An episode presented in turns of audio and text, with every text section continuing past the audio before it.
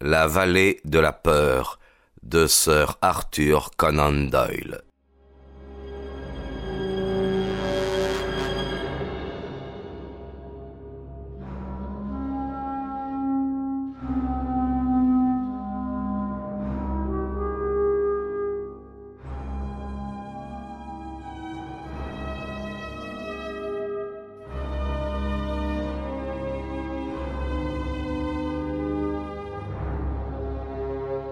Vous posez le problème très clairement, approuva Holmes. J'incline à partager votre opinion. Alors nous sommes contraints de revenir à la théorie selon laquelle le crime a été commis par quelqu'un de l'extérieur. De grosses difficultés nous guettent encore. Mais il ne s'agit plus d'impossibilité. Le meurtrier est entré dans la maison entre 4h30 et 6h, c'est-à-dire entre le crépuscule et le moment où le pont-levis a été relevé. Il y avait des invités, la porte était ouverte, rien ne pouvait l'arrêter. Peut-être était-ce un vulgaire cambrioleur, peut-être avait-il une rancune personnelle contre M. Douglas, puisque M. Douglas a passé une grande partie de son existence en Amérique, et puisque ce fusil de chasse semble être d'origine américaine. L'hypothèse de la rancune personnelle est la plus vraisemblable. Il s'est glissé dans cette pièce parce qu'elle était la plus proche de l'entrée, et il s'est caché derrière le rideau. Il y est resté jusqu'à onze heures passées. À cette heure-là, M. Douglas a pénétré dans son bureau. L'entretien a dû être fort court, en admettant qu'il y en ait eu un, car Madame Douglas a déclaré que son mari ne l'avait pas quitté depuis plus de quelques minutes quand elle entendit le coup de feu. La bougie le confirme, dit Holmes. D'accord. La bougie, qui était neuve, n'a brûlé que sur un centimètre et demi. Il avait dû la poser sur la table avant d'être attaqué, sinon elle serait tombée quand il s'est écroulé. Cela montre qu'il n'a pas été attaqué dès son entrée dans la pièce. Quand M. Barker est arrivé, la lampe était éteinte et la bougie allumée. Hum, tout cela est clair. Nous pouvons donc maintenant reconstituer le drame sur ces données. M. Douglas entre dans la pièce. Il pose la bougie. Un homme surgit d'entre les rideaux il est armé de ce fusil. Il réclame l'alliance. Dieu sait pourquoi, mais les choses ont dû se passer ainsi. Monsieur Douglas la lui remet. Alors, soit de sang-froid, soit au cours d'une lutte, Douglas a pu saisir le marteau qui a été trouvé sur la carpette. L'inconnu tue Douglas de cette manière effroyable. Il laisse tomber son fusil et aussi, sans aucun doute, cet étrange carton VV 341. Puis il s'échappe par la fenêtre et la douve au moment où Cécile Barker découvre le crime. Qu'en pensez-vous, monsieur Holmes? Très intéressant, mais pas tout à fait convaincant. Mon cher, ce serait d'une invraisemblable stupidité, voyons, s'écria MacDonald. Quelqu'un a tué cet homme. Quel que soit l'assassin, je pourrais vous démontrer qu'il s'y serait pris autrement. Pourquoi a-t-il couru le risque de voir sa retraite coupée?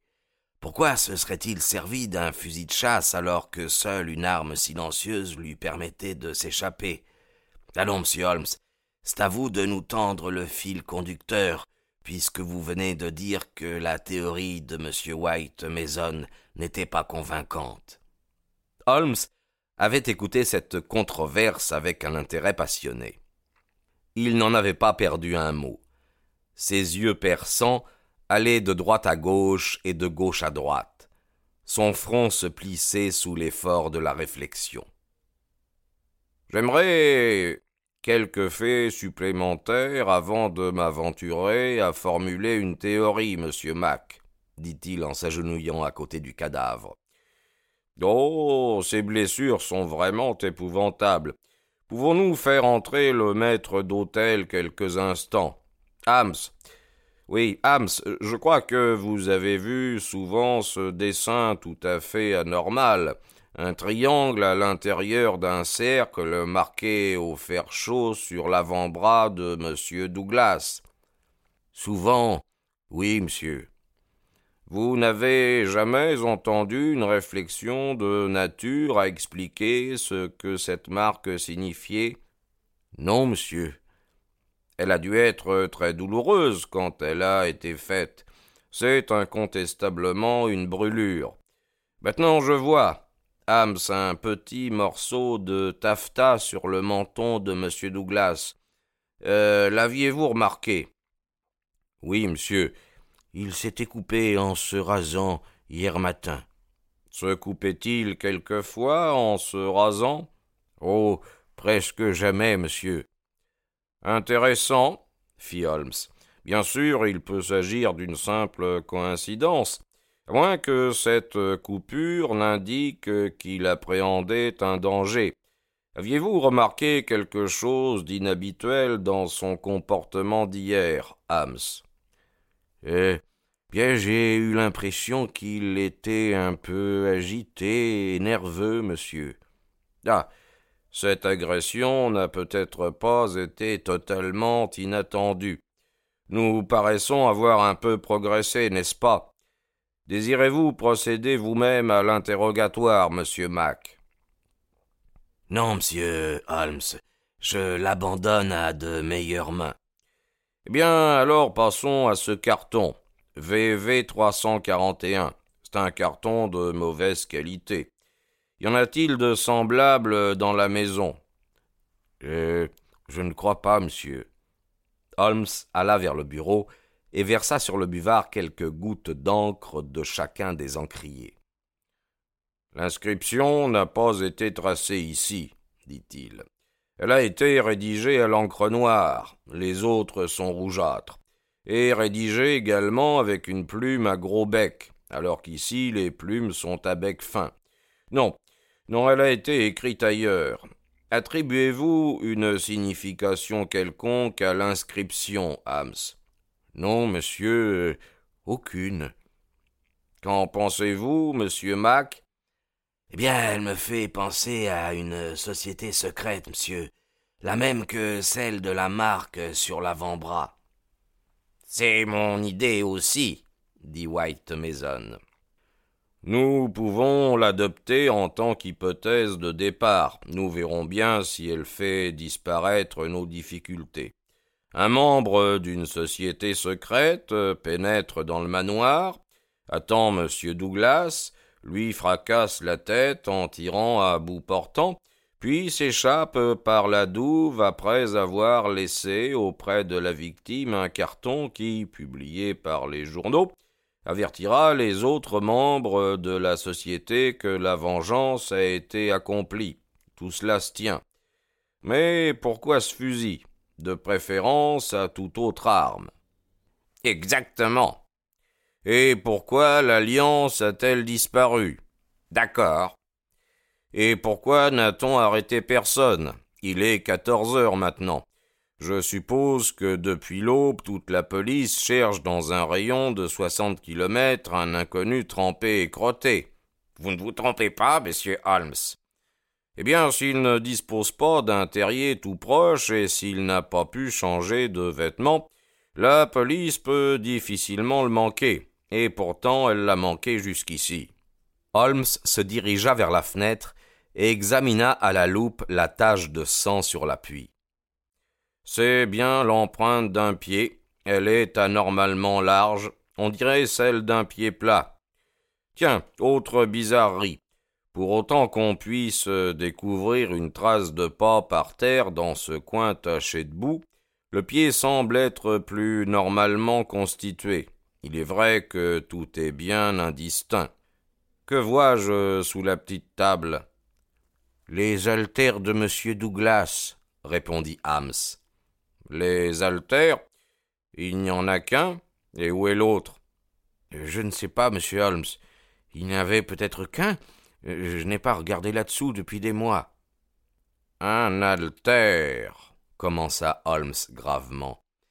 Mais ses observations furent interrompues par un petit coup à la porte. Un homme de grande taille, bronzé, rasé, au visage intelligent, pénétra dans la pièce et nous regarda. Je n'eus aucun mal à deviner que c'était Cécile Barker. Ses yeux impérieux firent le tour des têtes présentes comme pour nous interroger. Je regrette d'interrompre votre conférence, dit-il, mais je voulais vous apprendre la dernière nouvelle. Une arrestation? Malheureusement non. Mais on a trouvé la bicyclette. Le criminel l'avait abandonnée. Venez, elle est à moins de cent mètres de la porte. Quelques valets et badauds groupés dans l'avenue contemplaient une bicyclette qu'on venait de retirer d'un massif où elle avait été dissimulée. C'était une Rudge Whitworth usagée. Elle était couverte d'éclaboussures comme si elle avait fait un long parcours. Le sac de sel renfermait une clé anglaise et un flacon d'huile, mais il ne livra aucune indication quant au propriétaire. La tâche de la police serait bien simplifiée, soupira l'inspecteur, si ces machines étaient numérotées et enregistrées. Bah, ne médisons pas de ce que nous avons trouvé. Si nous ne pouvons découvrir euh, où court son propriétaire, du moins finirons-nous par savoir d'où il est venu. Mais au nom de tous les miracles, pourquoi ce type a-t-il laissé derrière lui sa bicyclette? Et comment a-t-il pu prendre du champ en partant à pied? Nous ne semblons pas détenir la moindre lueur dans cette affaire, monsieur Holmes. Vous croyez? répondit mon ami. Je me le demandais, justement.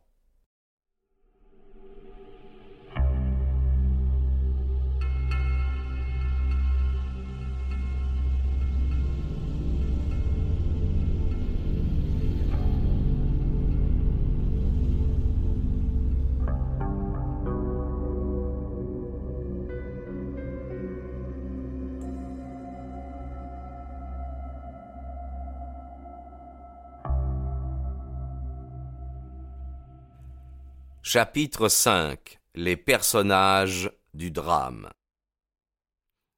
Avez-vous vu tout ce que vous désiriez voir dans le bureau? demanda White Mason quand nous sortîmes de la pièce fatale.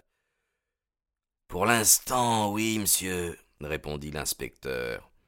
Holmes se borna à un signe de tête affirmatif. Peut-être voudriez-vous entendre maintenant les témoignages de quelques-uns des habitants du manoir? Nous utiliserons la salle à manger, Hams. Veuillez entrer le premier et nous dire tout ce que vous savez. Le récit du maître d'hôtel fut aussi simple que clair, et il produisit une impression convaincante de sincérité. Il avait été engagé cinq ans plus tôt, quand M. Douglas était arrivé à Birlstone. M. Douglas était un homme riche et comme il faut, qui avait fait fortune en Amérique. Il s'était montré un patron bon et généreux, pas tout à fait le genre de patron auquel Hams était habitué, mais on ne peut pas tout avoir, n'est-ce pas?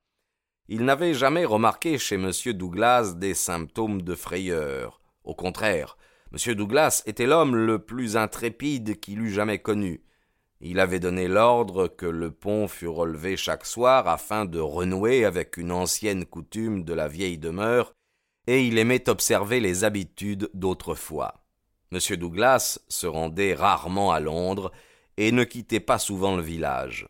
Pourtant, la veille du crime, il était allé faire des emplettes à Tunbridge Wells. Lui, Hams, avait noté le lendemain une certaine euh, nervosité dans l'attitude de M. Douglas, de l'impatience, de l'irritation, ce qui était tout à fait exceptionnel. Hams n'était pas encore couché à l'heure du crime. Il était demeuré à l'office au fond du manoir pour serrer l'argenterie. C'était là qu'il avait entendu un violent coup de sonnette. Il n'avait pas entendu la détonation, mais comment aurait-il pu l'entendre puisque l'office et les cuisines étaient séparés du bureau par plusieurs portes fermées et un long couloir?